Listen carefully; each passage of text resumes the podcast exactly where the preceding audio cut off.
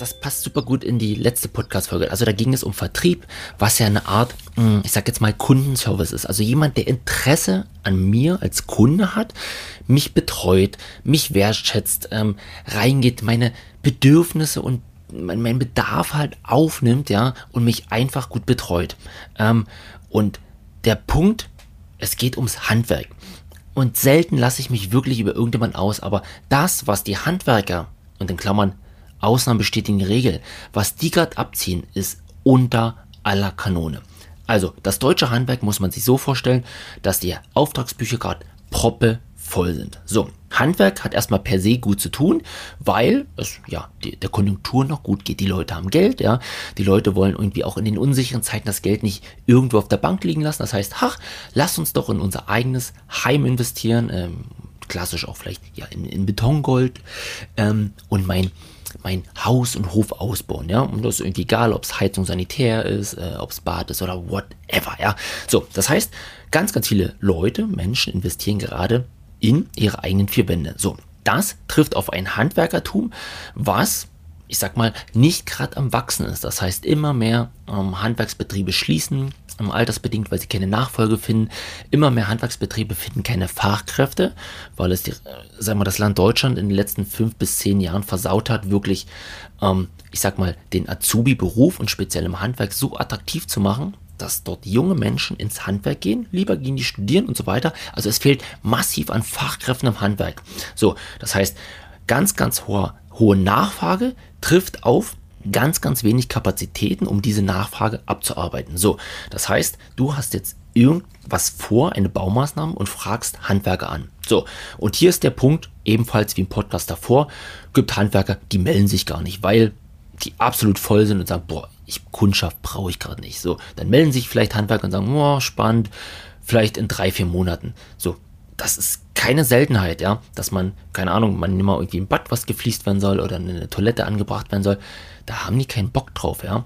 Das ist eine, ein Auftrag, der dauert ein paar Stunden, ja, und das macht viel zu viel Arbeit und bringt viel zu wenig Geld, als dass die den Auftrag haben wollen. Ja? Also irgendwie so größere Baustellen, wo die mehrere Tage oder Wochen sind, wo zwei, drei Mal verstaut sind und durchweg arbeiten können, das, das macht Spaß. Aber mal so einen halben Tag irgendwo und dann auch noch privat hinfahren, haben die keinen Bock. So, Punkt eins Entweder die melden sich gar nicht. Punkt zwei, die melden sich, aber geben dir irgendwie einen Termin in drei, vier, fünf, sechs Monaten, ja. Oder aber die melden sich und, und machen den Angebot, was einfach mal unverschämt teuer ist. Also hier Angebot, Nachfrage, alles gut, die Marktwirtschaft regelt es, aber es ist halt einfach, okay, es hat einen Preis X. Ich mach mal, eigentlich habe ich keinen Bock auf den Auftrag, ich mach mal dreimal X. Ja? Also ich hau dann einfach anstatt 1000 Euro 3000 Euro hoch, wenn der Kunde das kauft. Ha, perfekt. Dann ist es so ein bisschen Schmerzensgeld, aber ansonsten habe ich einfach gar keinen Bock auf den Auftrag. So. Und dass das Handwerk an dieser Stelle natürlich ein Problem hat, ganz, ganz klar, ja. Will ich auch gar nicht zu tief reingehen. Aber das Problem an dieser Stelle ist, dass die gerade so im Haben sind, die Auftragsbücher so voll sind, ja, dass die sich diese Kundschaft, ich weiß nicht, irgendwie verkraulen, ja. Ich habe so einen Hals auf einige Handwerksbetriebe, ja. Wir warten zum Teil Wochen auf irgendwie nur eine Unterschrift, dass derjenige mal einen Antrag noch ausfüllt und den irgendwo hinschickt.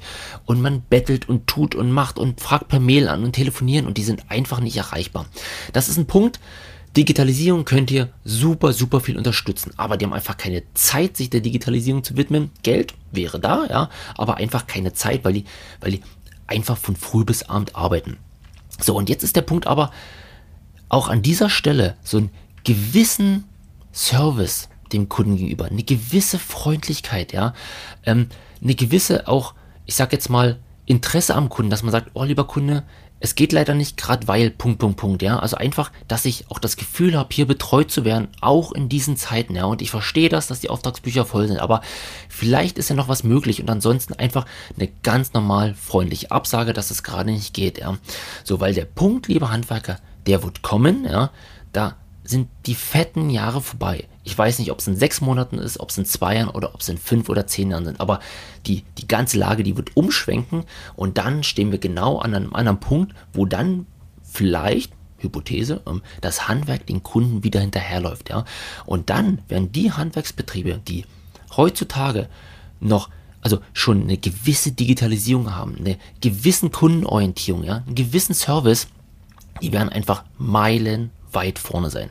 Und das ist ein Punkt, der regt mich riesig auf, dass ich als Kunde einfach das letzte Licht bin, ähm, behandelt wäre wie der letzte Husten, dass sehr, sehr viele Handwerksbetriebe null Service haben, null Freundlichkeit gegenüber dem Kunden. Und ich weiß nicht, ob es euch genauso geht, ob ihr die gleichen Erfahrungen macht oder ob es gerade ein Punkt ist, dass ich irgendwie an die falschen Handwerker gerate. Aber also, ich muss dazu sagen, es gibt auch Best Practice Beispiele, wo ich sage, boah, perfekt, gefällt mir, kann man super weiterempfehlen, auf jeden, jeden Fall.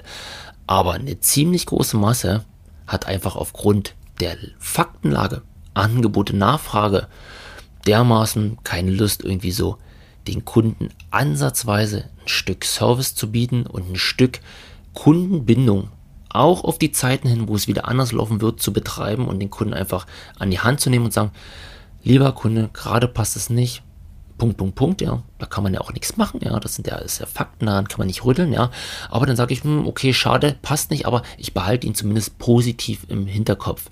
Aber das, was hier einige wirklich, ja, abziehen, das ist unter aller Sorte.